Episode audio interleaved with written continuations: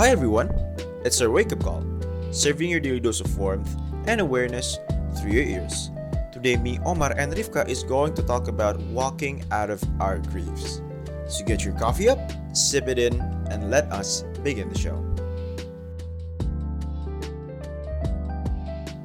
Garap.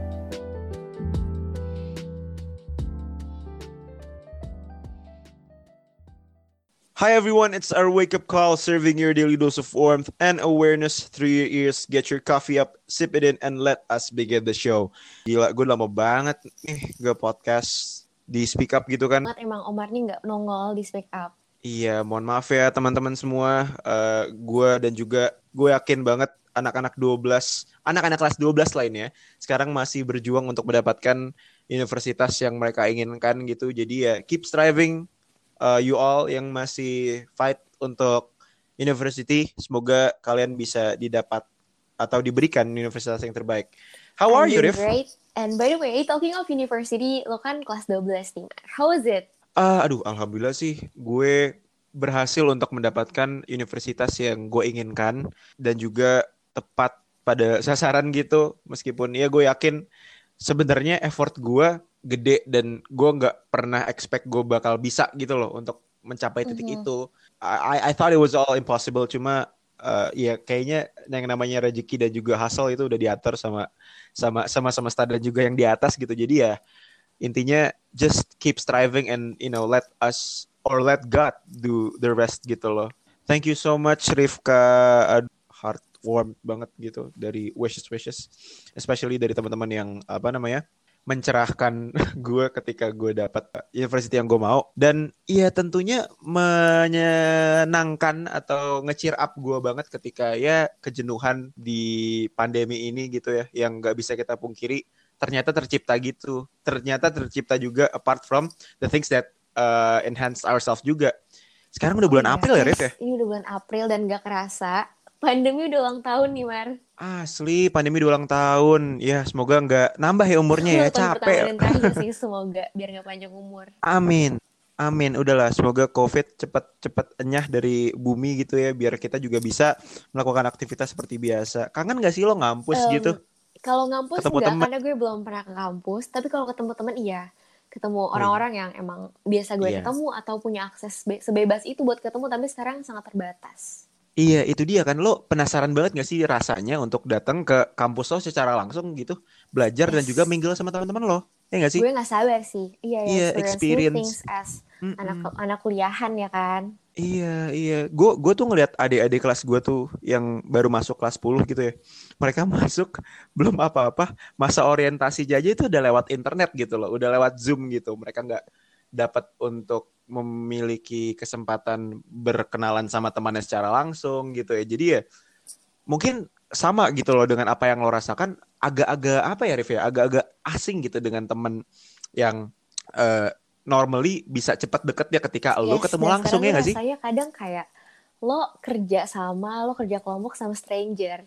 Makanya perlu waktu lebih untuk adaptasi. Iya, it. Setuju, setuju, setuju, setuju, setuju, setuju. Aduh, wah setahun nih. Lo apa aja nih yang lo rasakan nih? Kita kan di Speak Up belum pernah ngomongin pandemi kayaknya ya, belum pernah ngomongin specifically tentang dampak yang kita rasakan nih selama pandemi. Jadi oke lah kita ngomongin sekali-kali.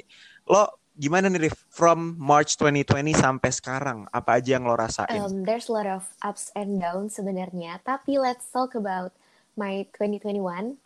Gue actually I just lost someone, tapi bukan karena death. Dia dia nggak mati. Dan it really gives me grief. Mar. oke. So I'm still grieving. Ya, tentunya itu dirasain banget gitu sama semua orang ya. Karena tanpa dipungkiri gitu ya, seperti apa yang tadi gue sebutkan di awal, kejenuhan itu muncul ketika lo specifically tentang gue, let me just get uh, this straight gitu. Gue itu gampang jenuh ketika hal-hal yang ada di sekitar gue itu sama atau ibaratnya untuk ngasih contoh yang cukup relevan, ya kita stay di dalam rumah gitu secara terus-menerus tanpa punya kebebasan untuk keluar, kejenuhan itu menurut gue. That is my definition uh, terhadap kejenuhan. Kalau menurut lo gimana? Oke, kalau menurut gue, kejenuhan ya karena gue dibatasin sih aksesnya untuk ketemu orang-orang yang gue sayang. Ibaratnya atau kesimpulannya lebih tepatnya, kejenuhan itu merupakan kayak sebuah hal yang lo rasakan secara psychologically yang terjadi secara terus-menerus gitu loh. Dan tanpa sadar menggerus tenaga lo gitu. Itu sih yang gue rasain banget gitu. Kayak setahun ke belakang gue ngerasa tuh kayak waktu berjalan sangat cepat gitu sampai masa-masa terakhir gue di SMA tuh yang kayak hah gini doang nih SMA nggak ada ketemunya nggak ada graduationnya gitu. Nggak ada main gitu. Ya ampun sedih banget. Biasanya kalau di sekolah kan kita ada momen yang namanya ngobrol sama guru gitu. Meskipun ya you know guru macam-macam tipenya. Cuma ya gue kangen sih masa-masa itu dan it it it gives a significant impact to my psychological self gitu loh. Nah terlepas dari itu ya kalau lo perhatiin gitu in the past couple of months gitu or in the past year to be to be to be to be to be more uh, perfect in terms of time. Uh, banyak banget hal-hal yang kita kehilangan gitu baik secara materi ataupun yes, orang yang tersayang. setuju gak sih And speaking of losing kehilangan itu kan gak harus karena lo ditinggalkan karena kematian ya Mar. Bisa lo dipisahin karena ya emang selesainya ternyata pandemi duluan eh hubungan lo duluan nih daripada pandemi either to romantic relationship mm -hmm. ataupun friendship. Setuju, setuju, setuju. Honestly, gue juga baru ngerasain itu gitu. Uh, iya, gue gue sempat kehilangan sebuah teman, seorang teman sebuah parah banget gue, seorang teman.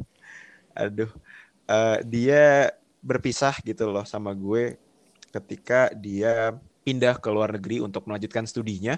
Gue ngerasa kehilangan banget karena hampir setiap hari gitu ya. Gue tuh sering main PS bareng gitu loh. Main main bola bareng gitu di komplek. Dan ketika dia pergi untuk melanjutkan uh, studinya there's a there's a there's a some there, there's some small feeling gitu in my heart yang bilang kayak ya jangan pergi dulu dong gue masih pengen main tau gak sih sama lo? Yang kayak gitu-gitu Rif. Dan ternyata dampaknya gede gitu loh. Gue tuh sampai kayak sampai sedih banget gitu terhadap terhadap teman gue yang pergi gitu. Gue I never thought that it would be that or I would I would miss him that much gitu loh. Gue pertama kayak deny gitu loh kayak oh nggak apa-apa kali dia mau cabut silahkan aja gitu kan untuk yang terbaik. Memang itu yang terbaik dan juga itu wish gue terhadap uh, dirinya. Cuma gue ngerasa kayak ada aja gitu uh, di hati kecil gue yang ngomong kayak jangan dulu dong, sabar dulu dong. Kayak gitu sih. Kalau lu gimana, Rif? Um, speaking of losing, gue juga tipe orang yang suka banget denial nih, Mar. Kayak misalnya, I'll be fine gitu. Padahal enggak. Atau ya adalah bentuk-bentuk lainnya gitu. Emang gue belum sadar aja sama dampak apa sih yang bakal terjadi setelah misalnya orang ini cabut gitu dari gue. Karena it's not easy, you know. Mm -hmm. Letting go, semuanya itu proses yang makan waktu yang lama banget gitu well actually setiap orang waktu prosesnya beda-beda sih. Mm -hmm. tapi kalau di gue kayak gitu. Sama sih mm -hmm. kalau ada banget tuh denialnya apalagi mungkin karena kita juga apa ya emang emang lagi di fase itunya aja sih Mar. Iya gue setuju sih sama poin lo. Gue tuh nggak deny sebenarnya ya tujuan awalnya tanpa sadar tuh untuk menyembuhkan gue dari rasa sakit itu atau rasa kehilangan gitu. Untuk ibaratnya melupakan sedikit gitu loh rasa sedihnya. Tapi sebenarnya tuh gue nggak fine cuy. Gue tuh aduh sedih gitu loh sebenarnya. Dan entah gue gengsi gitu loh karena dia sahabat gue gitu ya. Dan temen yang ibaratnya sering gue kata-kataan gitu loh. Temen bener-bener bercanda banget lah. Dan ketika dia pergi you know there's a ada ada ada apa ya? Ada dilema yang gue alami gitu di hati gue dan juga di pikiran gue yang berdampak banget gitu loh kepada apa kesehatan psikologis gue gue ngerasa kayak ah gak usah sedih deh gitu. Kan dia cuma untuk menjalankan uh, pendidikannya gitu. That is the best for him gitu loh. Itu uh, apa ya aksi atau pikiran denial gue untuk gue nggak sedih. Cuma sebenarnya I think it's fine untuk sedih uh, seketika gitu ya. Karena ya pasti setiap orang yang ditinggalkan baik secara permanen atau temporary ngerasain dampak baik itu kesedihan ataupun yes, feeling yang lain gak sih Rif? ya? Hmm, kadang kita suka lupa sih Mar untuk memvalidasi perasaan kita sendiri. Iya, iya, bener, bener, bener, bener. Aduh, ada banyak banget sih Rif yang gue rasain gitu. Gue tuh kadang kalau misalkan ngerasain kayak gitu ya, baik gue apa ya, baik gue mungkin misal kehilangan teman yang baru saja pergi ke luar negeri untuk um, misal studi gitu atau apa ya, gue ngerasa kangen sama orang gitu. Ada kadang-kadang respon yang to be honest gue kurang enak gitu di respon seperti itu. Yang misal kayak ya lah lu kan cowok ntar juga paling dia balik. Tenang aja kayak gitu loh. Itu gue ngerasa kayak menutupkan chance untuk kita ngerasa valid terhadap pendapat sendiri gitu loh. Menurut gue mungkin the right response is supposed to be ya udah kita dengerin dulu apa yang orang itu rasain terhadap apa yang uh, baru terjadi ke dia terus ya udah. Karena setiap opini dan juga setiap perasaan menurut gue tuh wajib untuk dihargai dan juga wajib didengarkan sih Rif. Gitu. Karena isi ke, isi kepala tiap orang tuh yes, beda-beda dan gitu. by Mar suka atau nggak suka tuh ya hak lah ya. Lo boleh nggak suka sama gue lo boleh juga suka sama gue. Tapi lo wajib ngehargain gak sih? Kayak ngehargain itu udah kewajiban. Iya iya iya. Dan itu yang mungkin mungkin ya banyak banget orang lupa gitu atau tanpa sadar lakukan gitu loh uh, dengan iming-iming atau dengan intensi awalnya menenangkan teman yang sedang kehilangan misal gitu. Ayo kita ambil contoh lain. Misal teman kita nih baru kehilangan pekerjaan gitu. Mungkin yang harus kita lakukan adalah ya kita ngerangkul dia dan juga ngasih support gitu. Cuma bukan yang toxic positivity juga gitu loh yang kayak ya elah kerjaan banyak cuy nggak kayak gitu karena pada kenyataan nggak semudah itu nggak sih untuk mendapatkan kerjaan gitu loh uh, atau kayak misal baru aja diputusin gitu sama pacarnya ya Allah banyak cuy cewek di luar sana banyak cowok di luar sana gitu loh tenang aja nggak semudah itu kan gitu loh ini sih um, relatable ke gue karena kayak kadang ketika lo ngalamin sesuatu, misalnya lo baru diputusin, terus responnya kayak cowok banyak di luar sana. First of all, nggak semua cowok itu matter to me dan nggak semua cowok fit ke tipe gue atau ya sekedar klop aja gitu. Kadang lo nggak tahu seseorang atau sesuatu ini tuh penting gitu buat siapa, buat seseorang ini gitu. Asli setuju setuju setuju setuju setuju. Karena apa ya?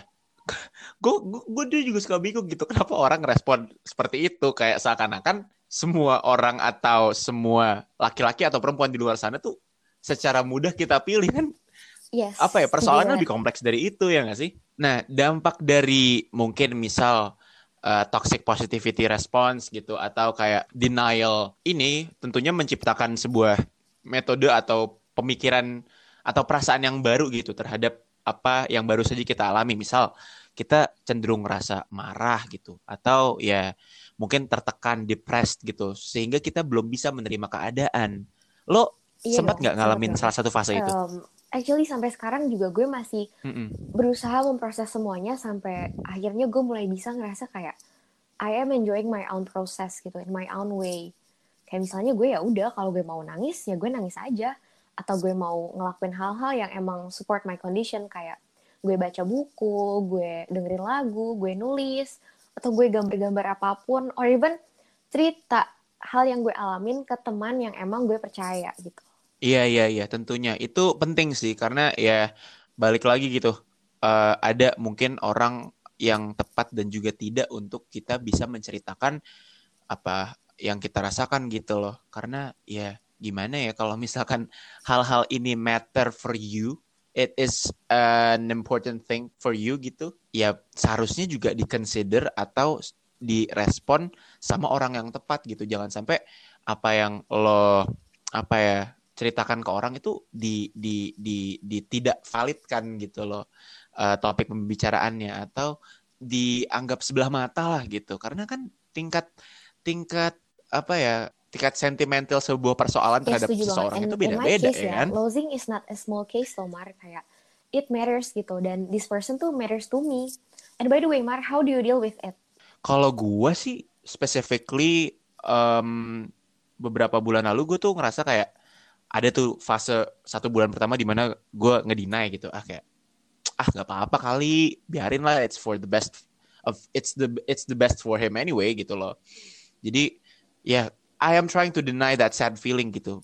Padahal ya seperti apa yang tadi gue mention di awal itu mah sebenarnya dikeluarin aja gitu. Toh juga lo nggak memberhentikan atau you're not blocking his way to go uh, into his new stage of life gitu kan. Lo cuma memiliki sebuah perusahaan perasaan ganjal dalam diri lo yang ya wajar banget gitu uh, untuk seseorang sebagai manusia untuk mengalami kesedihan gitu. Jadi ya gue perlahan gue kayak ya udahlah gue gue gue ikhlas gitu. Tapi di saat yang sama gue sedih. Jadi ya udah gue bener-bener gue I release all the sadness by crying and just expressing myself to the fullest aja gitu gue nggak peduli uh, apa yang orang lain pikirkan gue bener-bener pengen ngelepas pressure itu dari kepala gue tanpa gengsi tanpa memikirkan the things that I denied before gitu sih kalau gue jadi ya it might help for some people gitu untuk mengeluarkan dan juga mengekspresikan diri mereka